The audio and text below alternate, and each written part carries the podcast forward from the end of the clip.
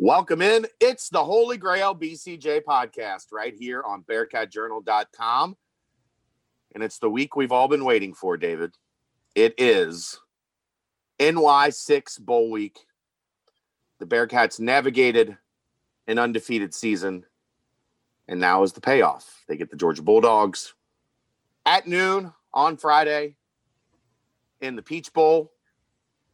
If you're not in Atlanta, make your way to the Holy Grail watch party, the final basketball or football watch party of the year at the Holy Grail for the Cincinnati Bearcats. And uh, I would recommend heading to the Grail, getting there a little early, getting some lunch, maybe some Reuben wontons, some wings, some pizza, and watching the Bearcats take on the Bulldogs. And we are going to break down all things Cincinnati and Georgia uh, here over the next hour or so. Don't forget the cold beers. Cold beers. Yeah, cold beers. Holy Grail, cold beers. We're going to break down all things Cincinnati and Georgia over the next hour or so. Um, I, there's supposed to be some official word on the things we've been talking about on the basketball board. Maybe not all of them, but some of them. Uh, once the coaches show starts at eight. That's a half hour, 25 minutes from now. Uh, we are recording Wednesday night at 7:30. So we'll get to that towards the end of the show as that will then become topical. Um, all of that stuff has been on the basketball board since last evening. So uh, or what can be has been on the basketball board since last last evening. I'm, I'm um, waited with bated breath. Yeah, I know. I'm sure you are. Berg taking the week off. Berg taking the week off. We'll get Berg back next week as we get into things. Does this mean I have to talk about basketball? Yeah, you do today. Oh man, you didn't tell I me mean, this. We're not doing like segments on it. Like, what's there to talk about? They haven't played. we don't even have losses to talk about right now.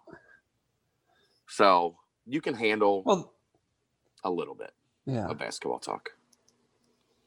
Anyway, Bearcats, Bulldogs, Peach Bowl. My feeling, uh, we've got one more press conference. And uh, we've got a. What else is there to say? There we've is heard, a. Luke, heard from half the team, three coaches. Um, is the are the mascots meeting with the media tomorrow? Like Uga and the Bearcat are gonna take questions. I mean, what else do they possibly have to talk about? There is a Luke Fickell Kirby Smart joint press conference tomorrow morning at 9:30. But they'll be in separate rooms because it'll be on Zoom, right? I would assume so. I would assume so. Or they're at like each end of each, two yeah. eight foot tables, like yeah. You know. I, I don't know exactly how that's going to look, but there is. I guess this is that, what happens when you play in bowl games that people actually give a shit about. Yeah, exactly. Um, now there is one final press conference uh, tomorrow. So we'll see how that goes. Um, the Georgia folks are really confident, Dave. Really, really confident. It's you, wait until you see the answers to on the five questions article that's going to run tomorrow. Yeah. Wait until you see some of the things that that and I he seems like a nice enough guy. Uh, Mike Griffith from the Atlanta Journal Constitution, Dogs Nation. So the Georgia Georgia beat writer. He is. uh You want me to? You want me to give you a preview and read you some stuff? Yeah, since I wrote him. Uh,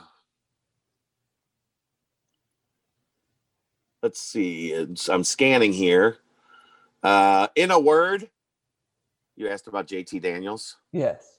In a word, JT has brought greatness Great to the quarterback. Greatness to the quarterback position. Well, I mean, greatness. Are we comparing that to the play they saw prior to him?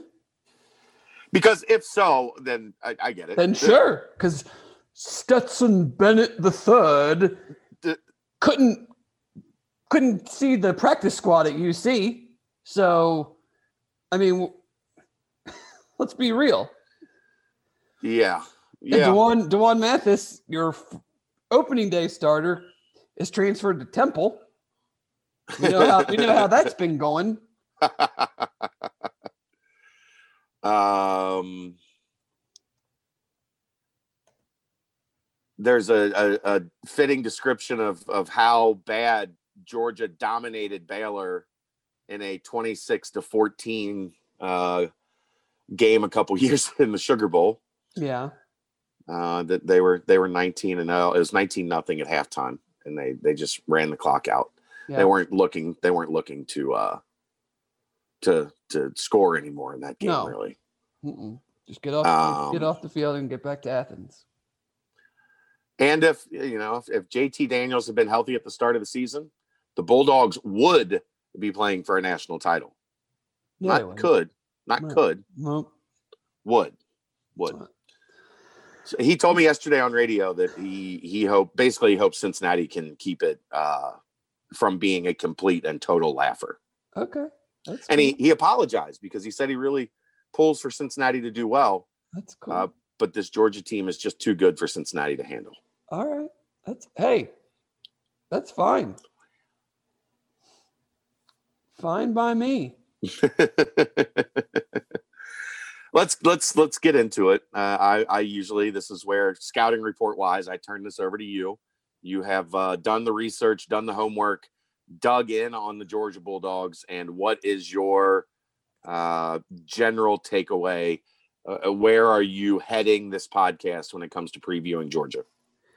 Um, I'm excited because this is the first opponent that UC has played this year that I think is uh, on the same playing field as them. So, you know, when you start out looking at things like SP Plus, Georgia's eighth, UC's ninth. Offensively, they're 21st, UC's 23rd defensively they're first UC's fifth. I mean, it's like basically a coin flip game as far as that's concerned. Looking at other metrics, FPI has Georgia fourth, UC 16th. Efficiency overall, Georgia's fifth, UC's 13th. Um, offense is 13th for Georgia, 25th for UC, and then defense, UC's 12th, Georgia's 13th.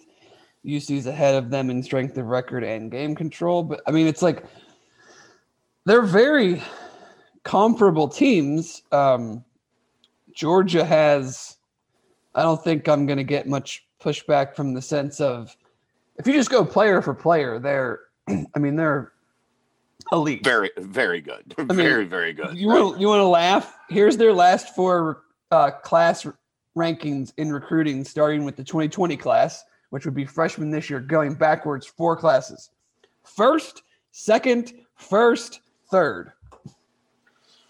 It's pretty good. Yeah, so they've got a pretty lot of dudes that I think uh, can play and will play on Sundays. But that doesn't mean in a one game situation that they are a better team, that they have a better coaching staff, that they have more cohesion, that, the, you know, all those things that we think, um, you know, highly of UC, that doesn't necessarily equate to wins, so to speak. Mhm. So I'm sorry, I'm looking at something to kind of go off of. I want that I wanted to look up. Okay, so since since Mike thought that JT Daniels brought greatness to the quarterback position, just a quick little look of the three teams that Georgia has beaten since JT Daniels was installed as the starting quarterback. Uh, they beat Mississippi State, who was I think had 45 scholarship players that game. They beat them 31 to 24, and Mississippi State is the 61st defense nationally in SP plus. Then they beat South Carolina 45-16, who had already fired Will Muschamp. Their defense is 89th nationally in SP plus, and then they finished off the three-game win streak that they're on with a 49 to 14 win over Missouri, whose defense is 59th in SP plus. So while JT Daniels has been very good, I will tell give him that 67% uh, completion percentage, nine touchdowns to one interception. He's developed uh, great chemistry, especially with um, George Pickens at receiver, who is your prototype six-three, big, fast, long outside receiver. Uh, your prototype number one guy should be a great matchup with uh, Ahmad Gardner. But let's pump the brakes a little bit on like how great he's been and take into consideration who they've been playing and how low the floor was when he came in to the game. Um, that's not to take away from his play has been very, very good. But this wasn't against Alabama. This wasn't even against Florida. This wasn't against Texas A&M. It wasn't against anybody that you would even put in the top half of the SEC. So I'm I'm not like they have dudes. They're like there there's always the chance that yeah, they could just ball up and ball out and it's a shit show because they just have a bunch of four and five star guys and it doesn't matter. But I just don't know that I'm gonna that I see this defense just all of a sudden just having guys run by them, just looking pedestrian, looking totally outmatched, totally outclassed. Um, the one area I do have some concern, and I wanted to get your take on this from a schematic standpoint, is against the run. They are very, very similar to UC, and they want to line up and they want to big boy you and just beat you down physically. And they have five running backs that all average over 5.5 yards per carry. And you know, led by Zaire White or Zamir White, 5.6 yards to carry, 10 touchdowns. He's their leading rusher. In a sad turn of events, uh, James Cook, who is Dalvin Cook of the Vikings' brother, their dad tragically passed away yesterday. So he will not be playing He's their second leading rusher and is also a very good receiver out of the backfield. So he won't be there, but they have three other running backs that average five and a half yards a carry or more. And my concern is a little bit what we saw from the Tulsa game in that the 335 is built to defend teams like Memphis, like Central Florida, who do run the ball, but don't run the ball in the, I guess, straight ahead mono imano type of way. You're muted, by the way. They, they don't run it at you. They, right. And Georgia, Georgia's going to try to run it right. you. So when we talk about like, hey, the three three five keeps it in front of us, and you know, it's really about you know keeping them between the twenties. Georgia will very gladly take five to six yards of carry and run it right down our throat. Yeah. So do we see more four man front? Because I'm just not sure with the three man front against a running attack like this that that's exactly the way you're going to get it done. I don't know that you necessarily because Marcus has has settled into this three three five as his his base. I, I but I but what he has done, we saw later in the Tulsa game, bringing more linebackers into the box and, and not even necessarily into the box, but I thought the in the Tulsa game they the linebackers in the first half were too wide. Yeah, it wasn't that they weren't close enough to the line; they were almost playing like on the tackles or outside right. the tackles. And, and Tulsa just said, "Okay, we're just going to run it right up the middle." Yeah, and then and he they kind of shifted them more over the guards, and that helped. But I still have concern, like they're because they'll run two. T- they're a lot like you see. They'll run twelve personnel. They'll put two tight ends in. Yeah, and you're you know it's a concern. I, I don't know that we're going to see a lot of four man front. Uh, I think it will definitely uh, be in the arsenal if you know they need it. They used more of it against Tulsa as that game went on as well. Um, I think that's kind of where the exit of Michael Pitts hurts some, right? Because you know then you could have gone back to the old look with you move Ponder inside, uh, you put Pitts uh, in that other edge spot opposite Myjai, and then you've still got you know a, a pretty formidable defensive line uh, with your four man front. I think that has shifted some. Um, I think Ethan Tucky's had a great year for what they've asked him to do, but against that offensive line, I worry about you know his overall size. Yeah, I mean they're starting. I mean they're going to be down Ben Cleveland, who was a first team All SEC guard, but like their starting right tackle is a, a freshman. He's 6'5", 330. They're big. I mean They're that's very big. that's hundred pounds more than Ethan Tucky. Yeah, very very big. So So yeah, I, I I have concern there because I I don't think offensively they're going to look at this Cincinnati secondary and say, you know what, we're gonna we're gonna have JT Daniels just dare them to make plays. no, they're not. I mean that not doesn't make any sense. Forty times. No.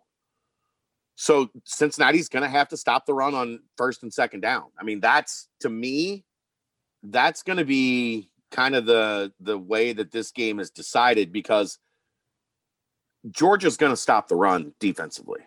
Yeah. So we'll moving get to, the- we'll get to yeah. my thoughts when we flip sides, but yes. So, but but what I'm saying is they're going to get Cincinnati off the field some pretty quickly, three and outs or get a first down and then they get a stop.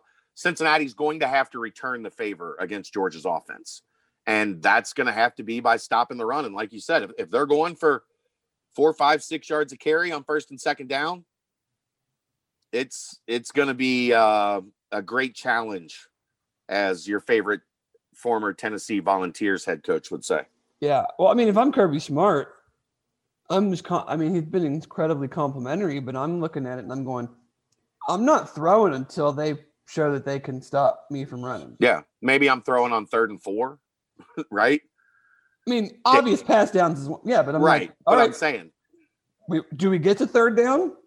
right, right, I mean, and they've been good against the run all year. I mean, they're still a barely giving up, I think, 120 yards rushing on the season, and that's with playing teams that have just can't throw the ball against them. So the only way they could possibly move the ball is running, and there's empty Right. yards in there in some games. But it's just a different, like they're built differently. The offenses are built very, very similar. Like Georgia and UC's offenses, what they want to do is very similar. But nobody, like the same way that nobody in the American is built to stop how UC wants to play. Like UC has now changed their defense to stop the way all the other American teams want to play. right. And that is Georgia wants to Georgia's basically power spread, which is what I call UC. I mean, they want to run the ball. They play two tight ends. They don't throw it to them the way that UC does with Wiley and Taylor, but I mean, they'll they'll bring extra guys in and they'll put two tight ends in, and it's you know nut crunching time. Yeah, it's it, look. You wanted you wanted big boy football. You're going to get big boy football. This is we're we're going to try to do like uh, what we do is similar to what you do, and we're going to line up and we're going to try to do it better than you Yeah, because we I- have better talent. I think the other thing too is that I don't think fans shouldn't let like their thoughts or mine and your thoughts on UC and Georgia's places in the college football playoff rankings. Co- that doesn't correlate to what I think of them as a team Right. like the college football playoff ranking is about who's deserving to play in the national chip in the final four or who's deserving to be in the fifth sixth slot whatever, whatever you care about. I didn't think with two losses that they deserved to be ahead of uc until the final week. That said they are still a very very very good football team who only lost to alabama and Florida, who everybody I think is going to lose to Alabama, and it's not going to be close.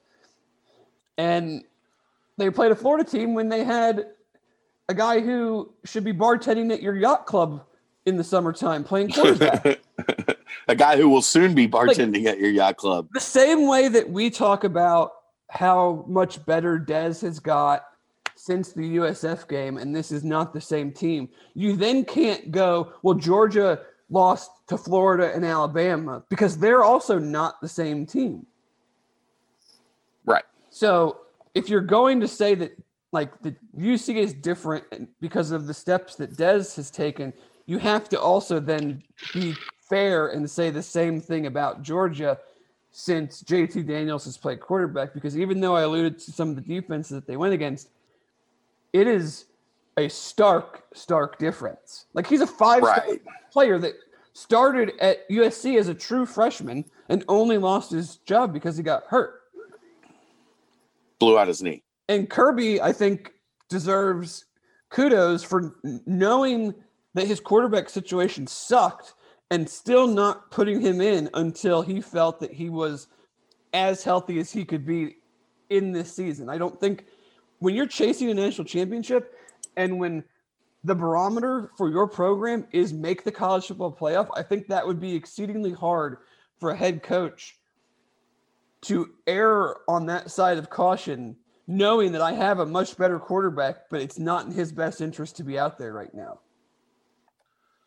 Yeah, I mean, I, I there had to be he, he had to be like, going to his offensive coaches like, ready yet?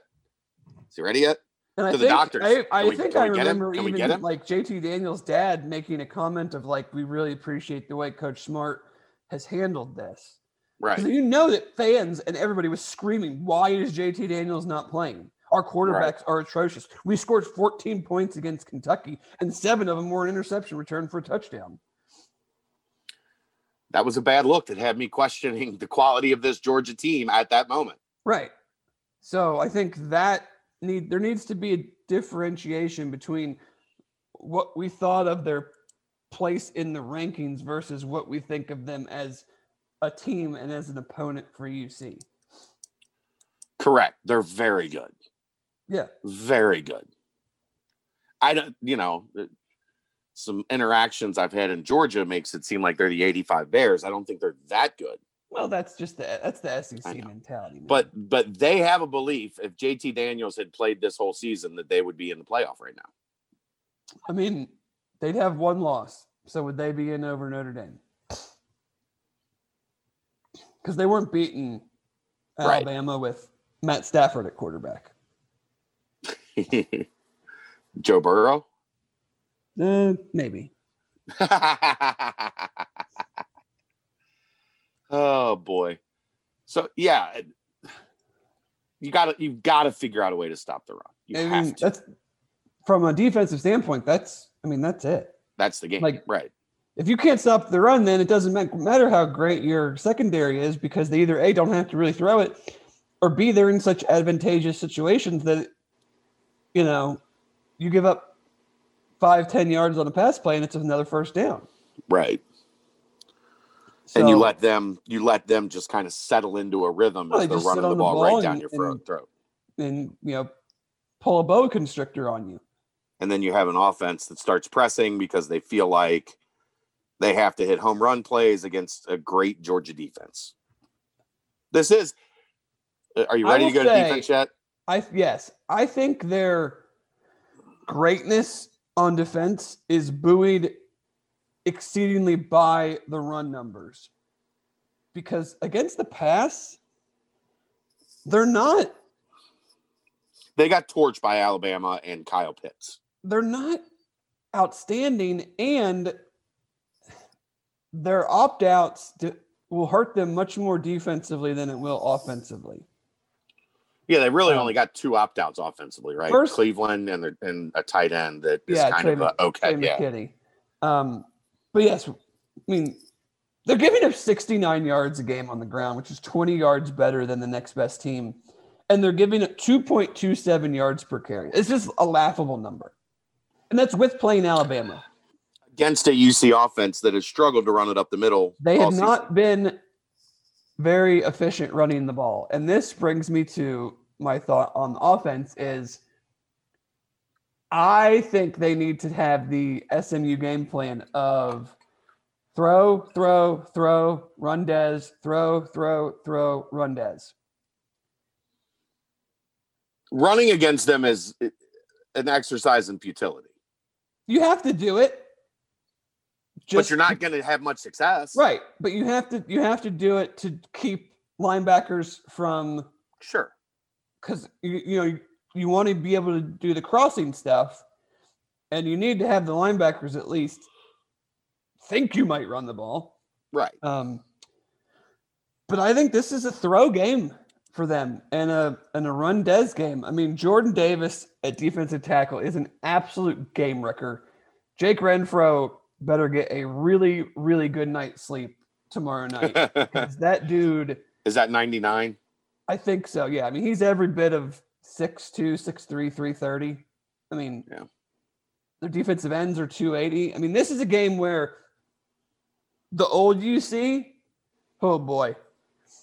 We we would have had we have had, Undersized tackles. we would have had no yeah. linemen weigh as much or barely as much as the whole Georgia defensive line. Yeah. Um, And still aren't far off. No. But yeah, Jordan Davis is that dude. I mean, he he's everything to them from a, a run stopping and just when you have a guy like that in the middle, just eats up so much attention. Cause you almost you can't imagine that he's gonna be singled up. No. So there's a double team, and it gives linebackers, and they've got some good linebackers. Nakobe Dean is their leading tackler. Uh, another linebacker, Azeez Ojulari, leading sacker, five and a half sacks a game. But where where this kind of gets a little interesting is with Eric Stokes opting out as their best corner. He was a Thorpe Award semifinalist four interceptions, two of them for touchdowns. And then Jermaine Johnson opted out. He tra- ended up transferring to Florida State. He had four sacks. Monty Rice, another linebacker, opted out, third leading tackler. And then Richard LeCounte, who, by all accounts, is one of the best safeties in the country, was in a motorcycle accident midway through the season. He hasn't played since. But before that, had already accumulated three interceptions and four pass deflections. I guess he's going to try to go, but it doesn't. He's been practicing, it sounds even like. Kirby kind of couched his answer about it. Like, yeah, he can run in a straight line, but there's a lot more to it than just being able to go out there and run. Right. So I'm not sure how much we'll see him. but I mean, this is where I think, you know, if you're down your top corner, you're you know, you've been down your your top safety. Um, so they're used to that. But I think this is from an offensive standpoint, they're gonna have to try to make their hay with the tight ends, with screen passes, and with Pierce over the top and Michael Young kind of in that intermediate stuff. I just you're not just gonna like Gerrid Doaks is not getting 20 carries. 25 carries. I can't see how UC is successful with him getting 20 to 25 carries and Ford getting 10 carries. Right. De- Des, your leading carrier, a leader in attempts. Is that dangerous with the Um, speed of this Georgia defense? No, because I think Dez has proven that he's he can run away from dudes. Um, I don't know if I would go as far to say leading carrier, because some of that might be just not necessarily design stuff. Um, but like pass efficiency defense, they're 56th in the country. You don't get to you're not 56th in the country because you had one bad game. Right. That's a pattern. They've only forced 12 turnovers. That's 67th in the country. They're 82nd in tackles for loss. So it's not like they're a super disrupt, disruptive defensive line. It's like living in the backfield. They just don't let you run the ball, No, so it's it's run- third and it's you run the third and eight. Right. You just don't run the ball. Right. Um, now, do these, do a couple linebackers not being there have an effect? You know, I don't know. so maybe there can be, a, I mean, UC is a ran, you know, has been a good running team this year. Dez just brings that extra element. I mean, they haven't been efficient. They've accumulated yards. They're over 200 yards a game rushing. Um, but they have not faced a running quarterback. I mean, Bo Nix at Auburn and Terry Wilson at Kentucky would be the most mobile quarterbacks that they have faced this year. And I would not put either of them in the same breath as what Desmond has done this season. Mike did counter your question there by saying the quarterback, whoever was that quarter gal Joey something Joey Was- Gatewood. Gatewood was uh was the running quarterback. Yeah. Oh.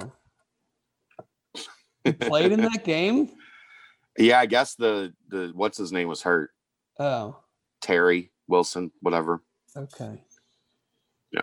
I'm I'm just passing it along. I know, Don't hold on. don't shoot the messenger. Keep, keep talking. Okay, what would you what would you like me to talk about? Oh, no, I'm- about- the more the, I mean, I'm worried about this game because I I am trying to talk myself into ways that they consistently move the football without being able to run it. Right. Do we do we see more screen game? You have to see more screen game, have to see more tight end. Because you know they're going to look at whatever Tulsa did to take away the tight ends and mimic that. You would think, Right. right? If they yeah, if they can. I mean, if you're if it if it has to do with alignment and formation, then maybe you can't necessarily do that. Right. Tulsa's three three five. So maybe that's that is, you know, that allowed them to do some things against the tight end that that Georgia won't be able to do schematically. Um I just I, I'm trying to figure out ways in my head that this offense consistently works against that Georgia defense. Because it's so much reliant on beating you up, wearing you down. I think it's throw on early downs. hmm You can't do that for 60 minutes. I don't think. I'm not I I think mean, it's it's a difficult way to survive. but if you have some success initially doing that, it inherently has to make them make an adjustment, or else you are going to just keep throwing on early downs. Because if they're going to keep giving it to you, Right. having success, then just like we talked about with Georgia's just going to run the ball until UC stops them. Well, okay, same thing. Like if UC has early success throwing the ball on early on, you know, quote unquote rundowns, because they're not an efficient running team, then Georgia's got to make some adjustment to that. Yeah, but even with an adjustment, you've got a monster in the middle of their defense that they might not need more than four guys to stop the run. Right. I mean, you're going to have to run outside because, regardless, And the They're interior probably going to be faster. the ret- interior run game has not been. That's where the inefficiency has come this year. Yes. They've done all right when they've run stretch plays or they've got the ball to the outside. It's been right up the middle where it struggled, and that's where Georgia would be the Right. best at. That's strength on weakness. So why? that so- that's what worries me. Right. Oh, I I get it. I mean, you know, UC hasn't seen dudes like this. UC does, has not played a 330 pound defensive tackle. That they have not They- played a 280 pound. They have end. seen they have seen dudes like this. Yeah, the last, year in Columbus. Yeah, the last time they saw dudes like this, it went real bad real fast. Yes. Now I think this team just in you know is way way better than last year's team. Yes, I do too. Um, But I mean, it's still still stuck in my brain a little bit. Oh, well, it has to be. I mean, there's no comparison to anyone that they've played in the whatever almost 20 games Right. since then. So is that a rallying point for Luke? I would think so. Like, Like you remember what happened last time we played somebody like this? Yeah. You don't want to put that on film again, right? that's the other thing. This is a individually a huge, huge game for a bunch of dudes wearing red and black, the UC red and black. Well, yeah, this is a legacy game. I, this is an NFL draft game. Oh yeah, I mean, I think, I think that that stuff is, it's part of the equation, but I don't think if like somebody doesn't have a great bowl game that that wipes out testing and Look, I don't think it wipes anything out. What I'm saying is though, it it's important. Like it, it's it's a measuring stick of here's Desmond Ridder against an elite defense, an Oh, yeah. NFL looking defense. Here's Myjai Sanders against an NFL looking offensive lineman. Here's James Hudson against, you know, a guy that can get up the field and sack the quarterback. Like eh, for a lot of those guys, what they put on tape here is very important for their future. oh for sure. Very because important. Because it's like a here's them playing against other NFL guys. Which in the American, especially this year, let's face it, outside of UC and Tulsa, the defense sucked. Yes, That's- sucked. that's putting it kindly. Right. So they're not going to pay much attention to watching those games if you're an NFL scout, right? I mean, they're You're not going to spend a bunch of time watching what they did. they're they're they're just yeah, they're just touch points and barometers of like, all right, we want to see this guy do this. Okay, he can do this. Um. So it's yeah, but I mean, I go, I totally agree with what you're saying. Like, you want to put when someone goes into your meetings when you're draft eligible that you don't want to be like, so what happened against Georgia? right. You got body bagged all game. We watched the film. Like you had a nice season, and then you went up against so and so, and he he worked you. Right. So uh, on that front, individually, it's it's an important game. Like there's a lot on the line for UC in this game. A lot, far more than there is on the line for Georgia. Oh well, that 100 percent that, and and I just think like from a from a legacy standpoint, and from like a not that they care or even know, but like UC has this UC team has been the rallying cry for expand the playoff. Right. So not like I said, not that the players care, but like your legacy could be expanding the college football playoff if you win this game. Right. Like I don't know if there's been a, te- a singular team that, for the good of the sport, has more at line. I think it's going to expand regardless. Like it's just going to happen because there's too But- much money and The the difference could be whether the G5 gets a seat at that table. Right. Like if UC wins this game and then some other things happen, they have a real valid argument that they should get that there should be six automatic spots and two at larges. Right. If UC gets their doors blown off, It's a harder why sell. should we invite you to our party? It's a harder, much harder sell. You're going to have to earn your way into the the wild, the three wild card spots if you're going to get there. I think there will there would either be the American would either get an automatic spot or the I- top the top rated G five will I think they'd be more than happy saying lawsuits. five Not- not five happening. conference championships. lawsuits will come at that point.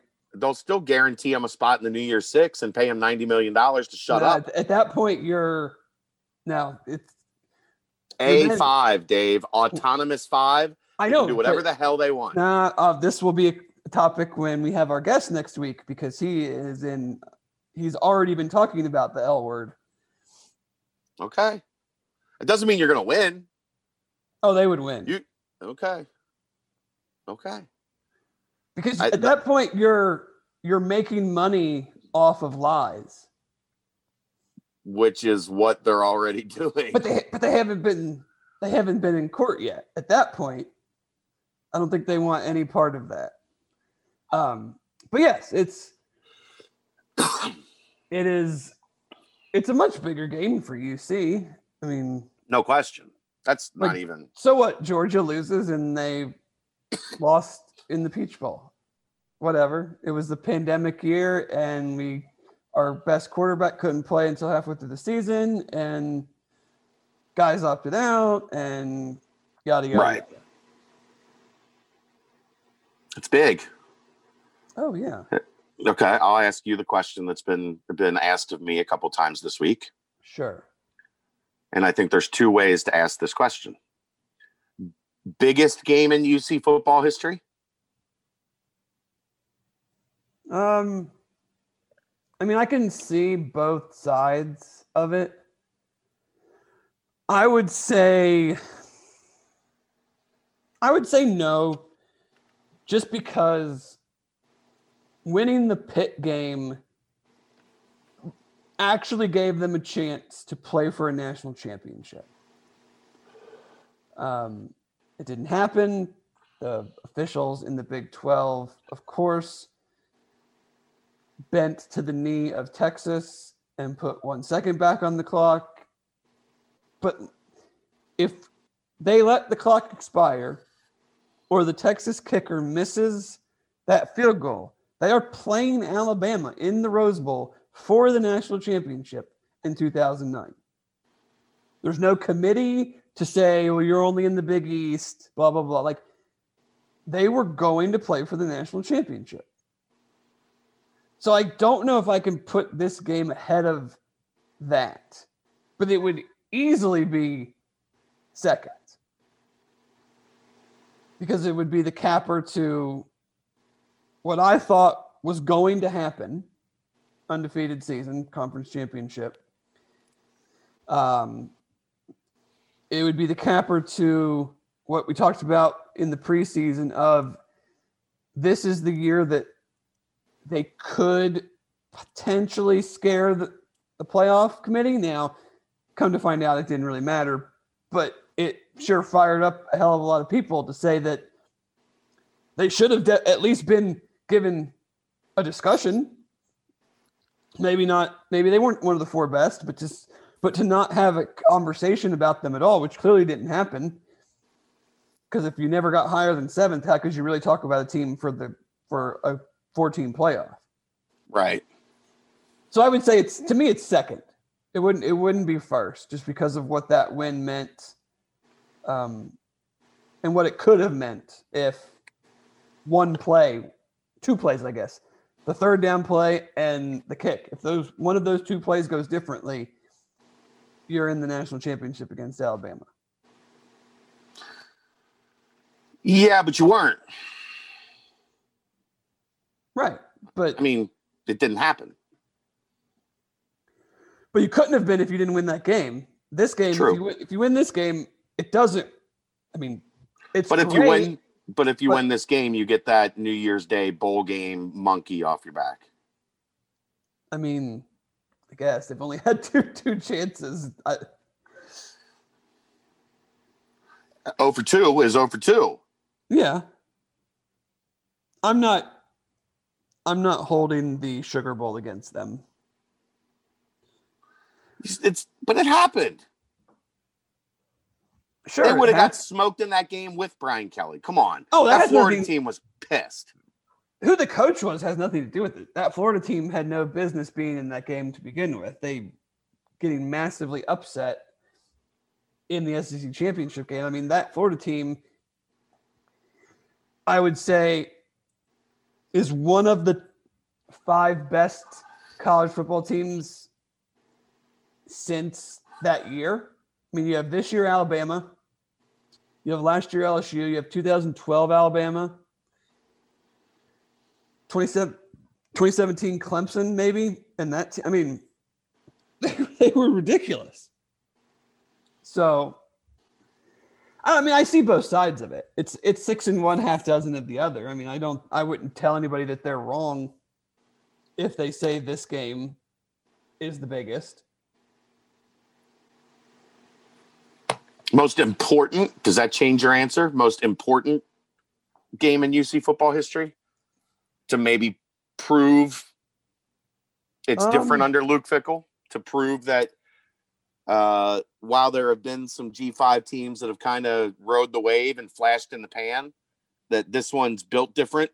Yeah, I mean, you could say that. Um, it would it would be a exclamation point on that that that line of thought that you know we're we're trying to build this just like a Georgia or just like an Ohio State, an Alabama, a Clemson. Obviously, you know, we're recruiting a different type of player, but we're trying to build a complete football team that has sustainability that can can dominate its league for years to come and then also step outside of its league and go toe to toe with the the true true blue bloods of the sport. The the 11 or so teams that have been in the college football playoff since its inception. Yeah absolutely that. All right. I, I, as I've explored that question, I've discovered that the, there's two different. there- There's a different answer if you phrase it differently, and I agree with you there. Like yeah the, the the thing is, in order to to be the best or the biggest game in UC football history, uh, you got to check a whole lot of marks to pass that Pitt game for so many reasons. right i mean that was a- Namely, because it was a top ten game in the history of college football, it's up there or not top ten. They, they it was rate i officially rated as a top 100 game in the history of the sport. right So, in order to top that game, you would have to play another top 100 game in the history of the sport. sure Odds of that are there have been a lot of games in the history of college football. But in terms of importance, I mean, it's pretty important for this program. Pretty, pretty important for this program. So, how do you see it going? I'm so torn on this, man. I mean, I'm. I want. I mean, I'm going to stick with what I've said all year, so that's a little foreshadowing. Um, but I, I honestly like. I just, I don't really care about bowl games. I just want to see a great game. Um, like if you see loses by seven or ten points, to me that doesn't say anything. Doesn't change anything, right? Them about what they've done this season. Like that's why I've always looked at this as a win-win. Like now, if you get if you get blown out of the Mercedes-Benz Stadium, that's that's another story. Um, Right. and I and I think I see three possible outcomes. I see UC winning by a little, I see Georgia winning by a little, and I see Georgia winning by a lot. I don't see a way UC wins by a lot. So I would agree there. So, am I just being a dumb fanboy at this point, thinking that this this you know magic carpet ride of a weird ass 2020 season will continue? Because I do see tangible ways that they can win this game. This isn't like a hey, tell me how Notre Dame's going to beat Alabama without laughing. right. That's, that's not what this game is. Like, I didn't even have to you know, say a word. You just said it, and I laughed right. instinctively. Like I can tell you how UC can beat Georgia.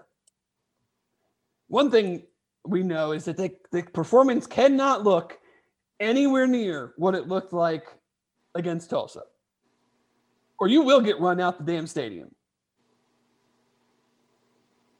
yeah, you better. That's the thing. They have to play the best game they've played under Luke Fickell. Yeah, I would agree. I would agree with that. I mean, you can't have anywhere near the number of penalties. Can't fumble the ball two times inside your own 35 yard line.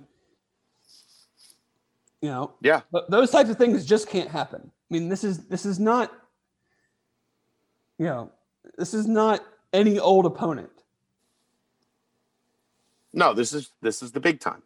This is a seat at the big but boy this table. is what they want. I guarantee Right. this is what they want. They didn't want to play three lost Florida or North Carolina. Like I, this is the team I have been wanting for the whole season. I'm like, if they can't get to the playoff, I want Georgia in the Peach Bowl because I think that gives them that would give them the best barometer of where the program is. And maybe Correct. maybe it gives you a barometer that tells you where the program is and where you want it to go isn't even attainable.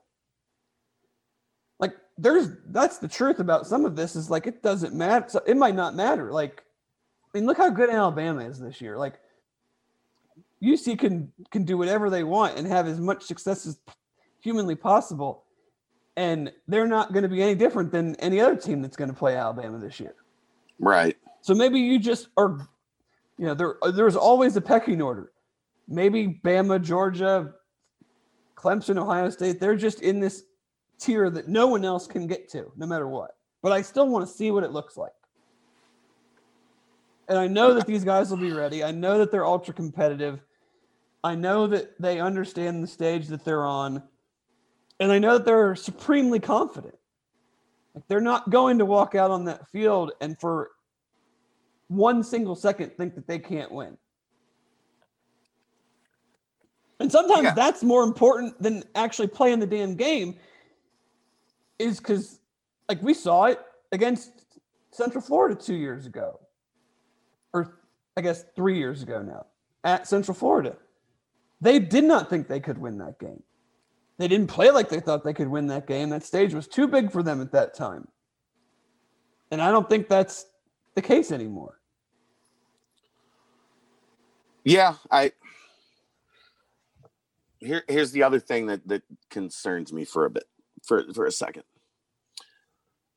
We've seen them need to along this process and maybe I, I've answered my own question here. We've seen them need to stub their toe once before they overcome it, right?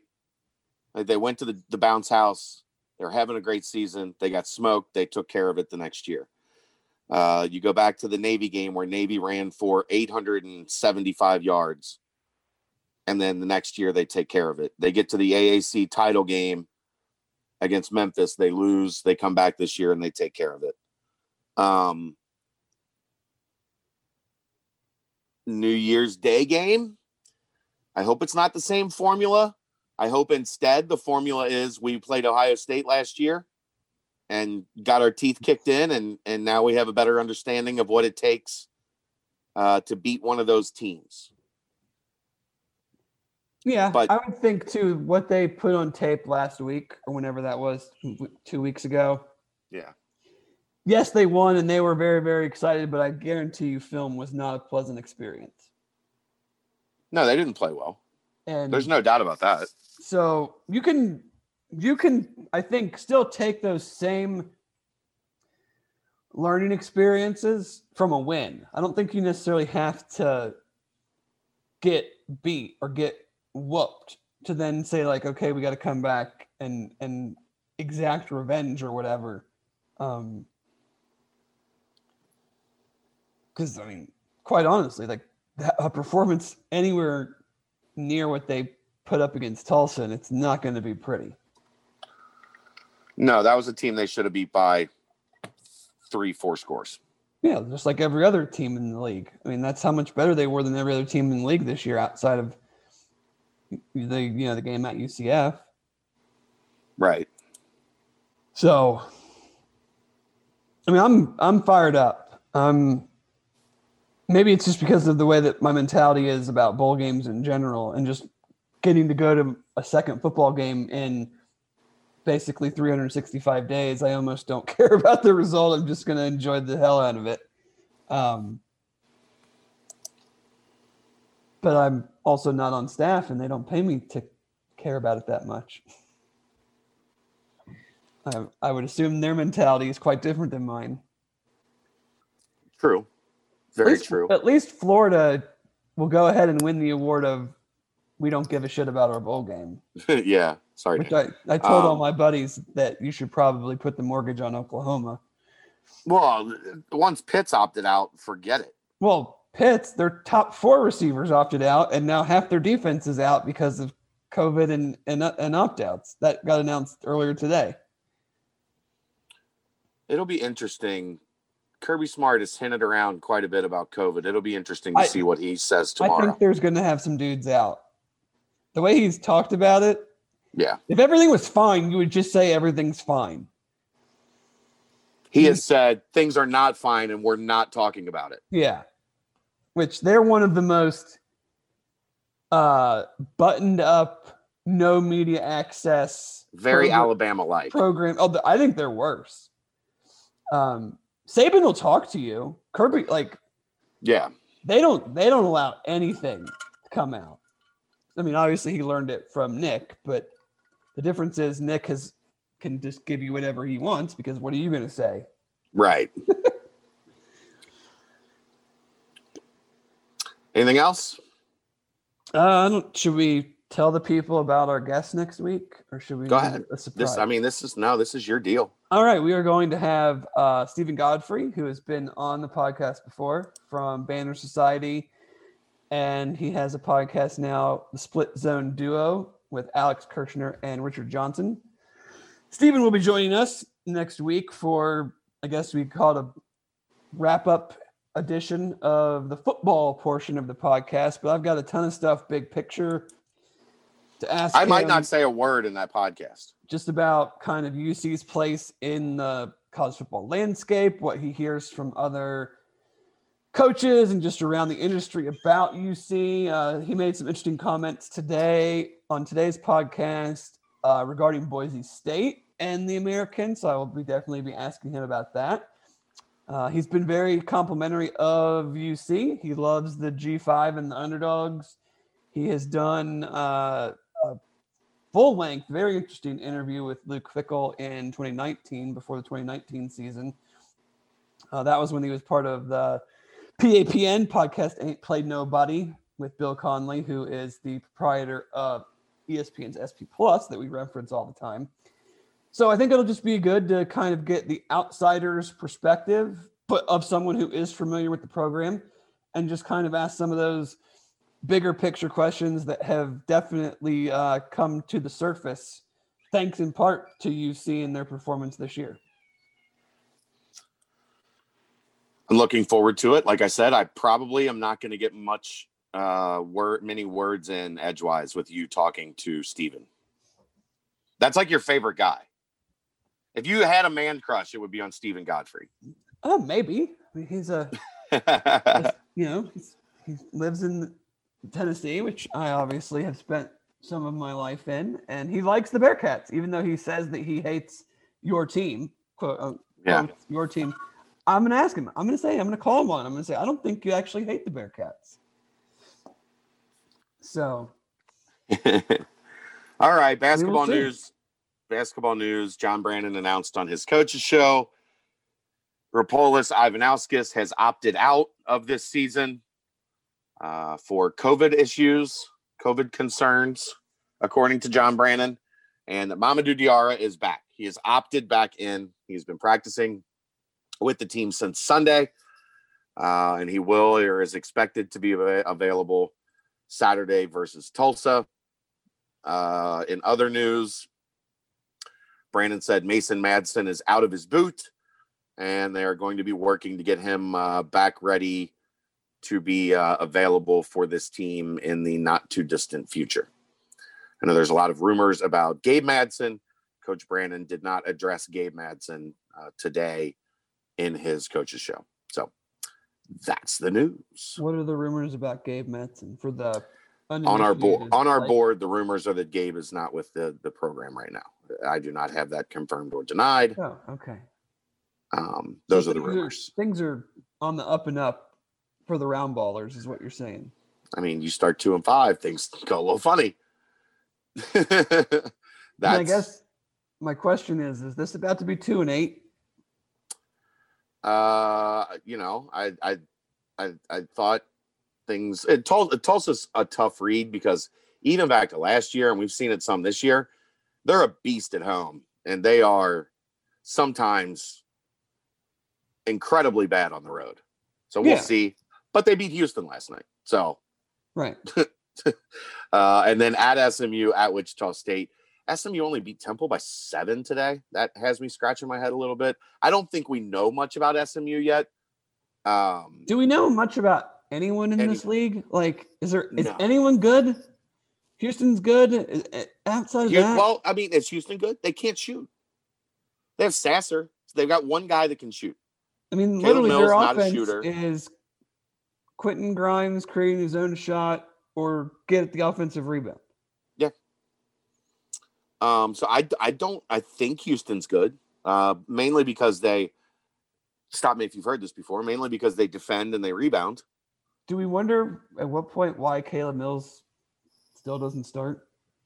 Uh, they like his scoring off the bench. I suppose it's a very odd situation to when you not have start trouble best player. scoring, shouldn't you put the guy in that scores the best on the team and like from the beginning? You would think. You would think. That's a curious, curious situation. It's like But- our best our best running back. We're not going to put him in until the second quarter. Yeah. Um. I who's the second best team in this league? Uh, maybe SMU. Maybe UCF. Jesus Christ, is that where we're at? I think that's where we're at. I think that's is, is USF good? nah. They're they're okay. Didn't they? Did they win again? Did they I beat, think they I think they did end up winning last night. did they beat Memphis? Hold on. This is great radio when you're talking. You're, uh, you're talking to someone that hasn't watched a whole lot of basketball this year. Uh, no, Memphis won by one at. Oh. Fif- 58 57. Mm, I bet that was a thriller. I know I was I was doing a bunch of stuff last night, and at one point I looked over and South Florida's up like 14. I mean, if, if it if if it doesn't end before like eight thirty, I'm asleep. So Right. you know, I'm not seeing it. Wichita State, I mean, they they won by five at South Florida on the 22nd. Uh, so going to Wichita State, and I, I, I don't know, Dave. I don't know. Could it be two and eight? Yeah. Could it be five and five? No, Probably not. come on. Probably not. Uh, three and three and seven, four and six, four and six. I'm, I, I'd be happy with four and six. How about you? Sure. two and one. That's two and one over the next. Yeah. The next Hey, three. just just win. What do we always say in the Big East? Like just win the week. right. Because if Win you the week. the week, you moved up like four spots in the Right. in the you know standings. If you just won the week, that's, that's Xavier is uh, on pace to lose the week right now. Oh, did they lose a game already? Uh, they lost to Creighton. Oh, that's right. Uh, what was that? Friday, Sure. Thursday, some some some crap like that. Uh, and uh, Seton Hall's up 62-46 with 10 minutes to go. how's that possible? Seton Hall doesn't have any good players anymore. Seton Hall went on a 15-0 run to end the half. Oh, okay, that'll do it. Um, yep, yep, that'll do it. yeah. Oh, so are you? You're on the radio again tomorrow. Yes. Are you going to have me on as I as I head to Atlanta? Uh, I I had Brent on today. See, this is like the second or third time you've had Brent on, and you've never had me on. It's the first time I've had Brent on. Somebody, well, did Mo have him on the other? Mo had him on to talk recruiting. Ah, okay. So Mo Mo called Mo every signing day has Bill Green on. Right. This is a, Right. this is a funny story. So Mo called Bill Green to to line up Bill Green for signing or Taryn or Mo one of them, I think Taryn called Bill Green to line Bill Green up for signing day. And Bill Green's like, eh, I'm not really doing that gig anymore. I'm mostly just doing this Ohio State stuff.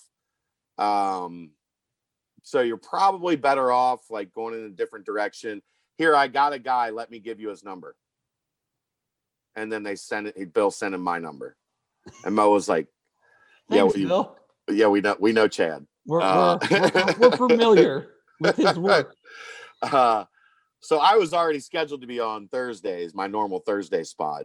So Mo was like, "Can you give me anybody to break down the recruiting class?" And I was like, "Well, Brent did do the recruiting stuff at the start of this class, uh, and he's he's done a bunch of stuff in the bounce. Do you have On the two, recruiting. two segments carved out for him?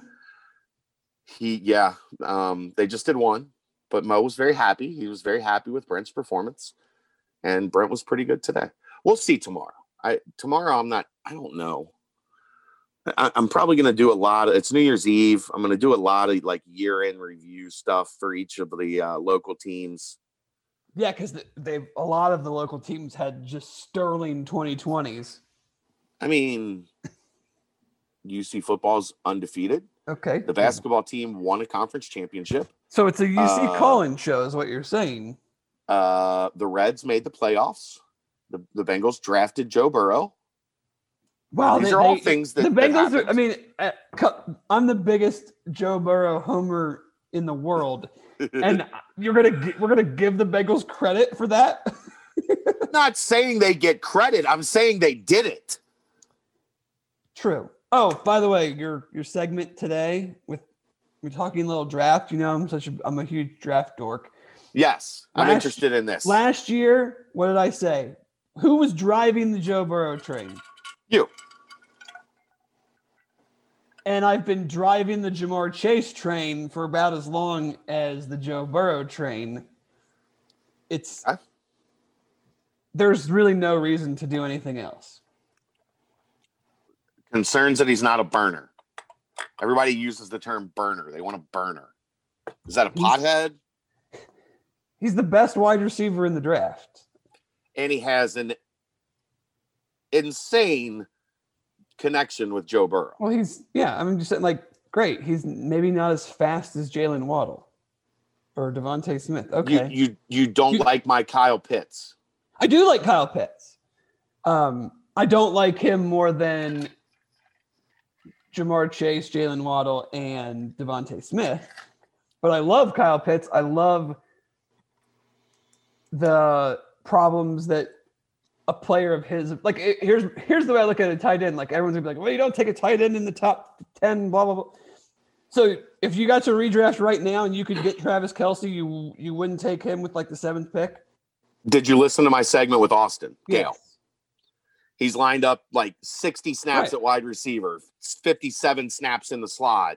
Like he's not a tight end. They need dudes. freak. They need dudes. I know they need an offensive line. And yeah, sure, if Penei Sewell's there, I wouldn't question one second of them taking him. But there's not another top 10 offensive lineman in this draft.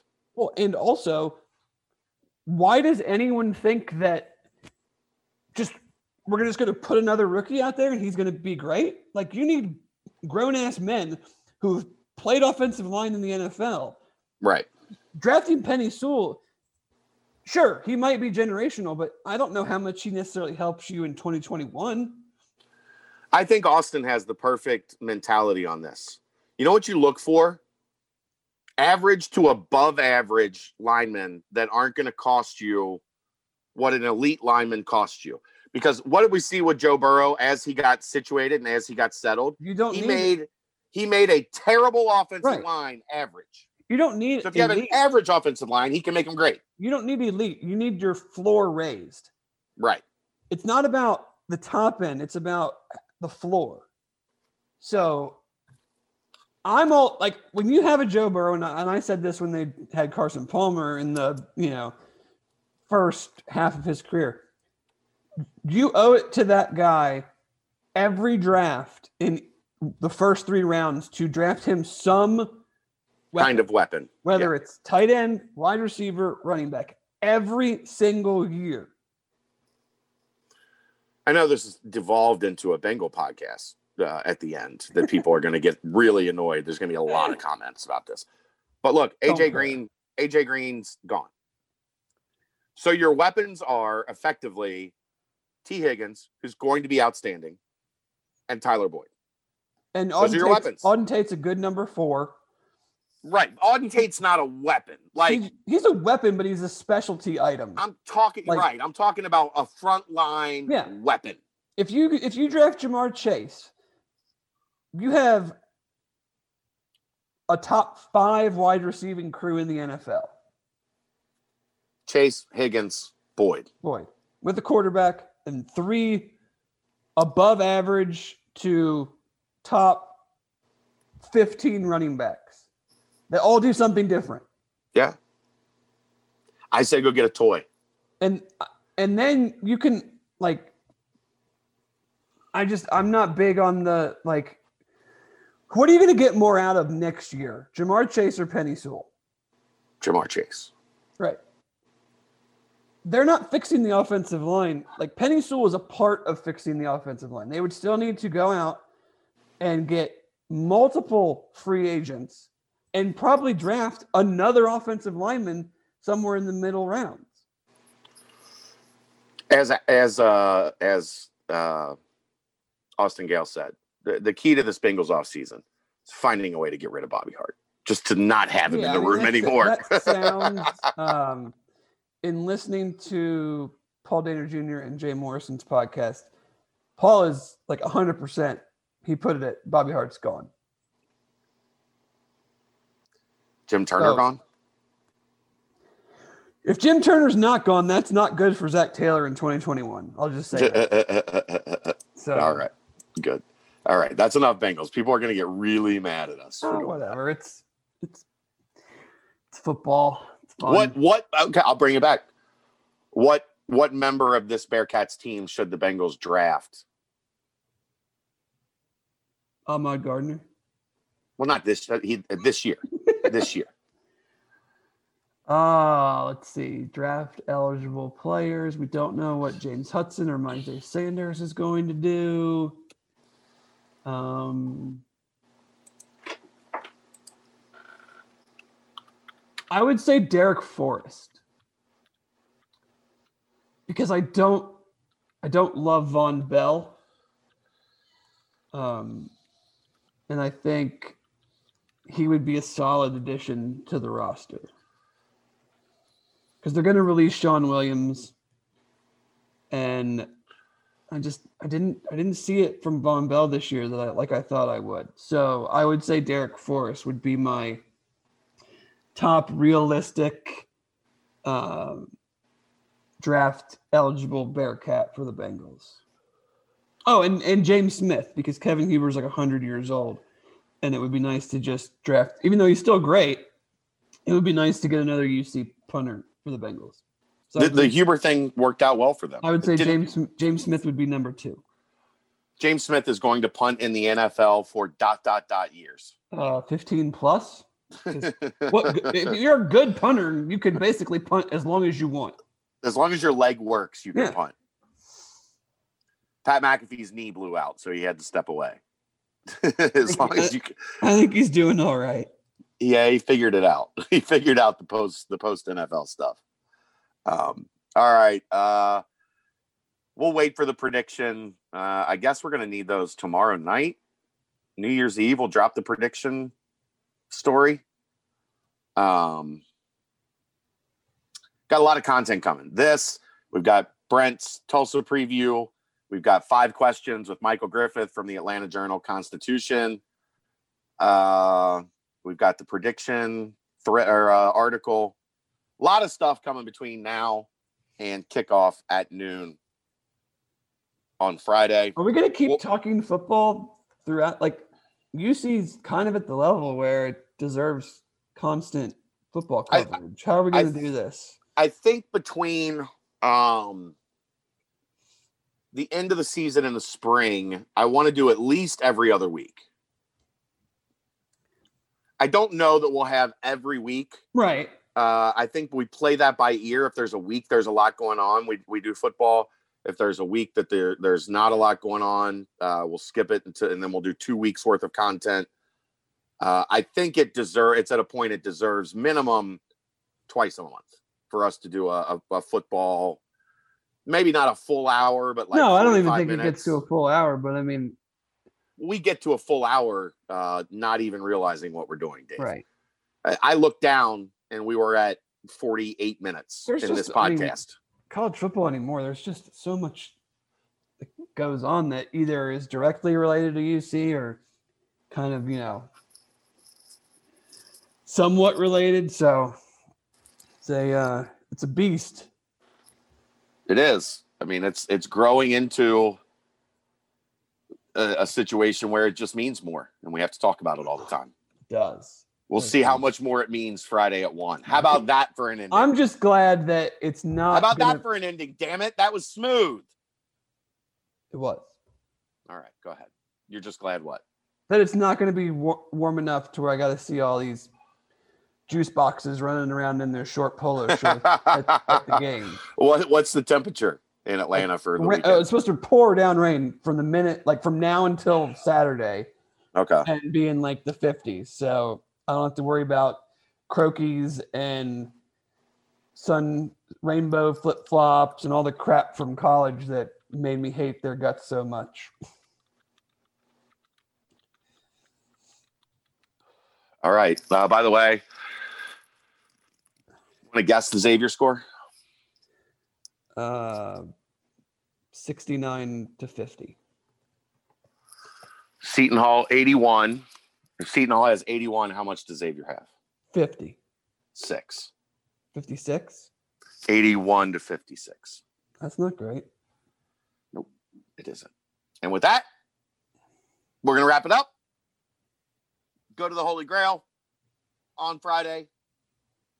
Watch the Bearcats take on Georgia in the Peach Bowl. Stay tuned to Bearcat Journal for continuing coverage throughout. I'm Chad Brendel. He's Dave Simone.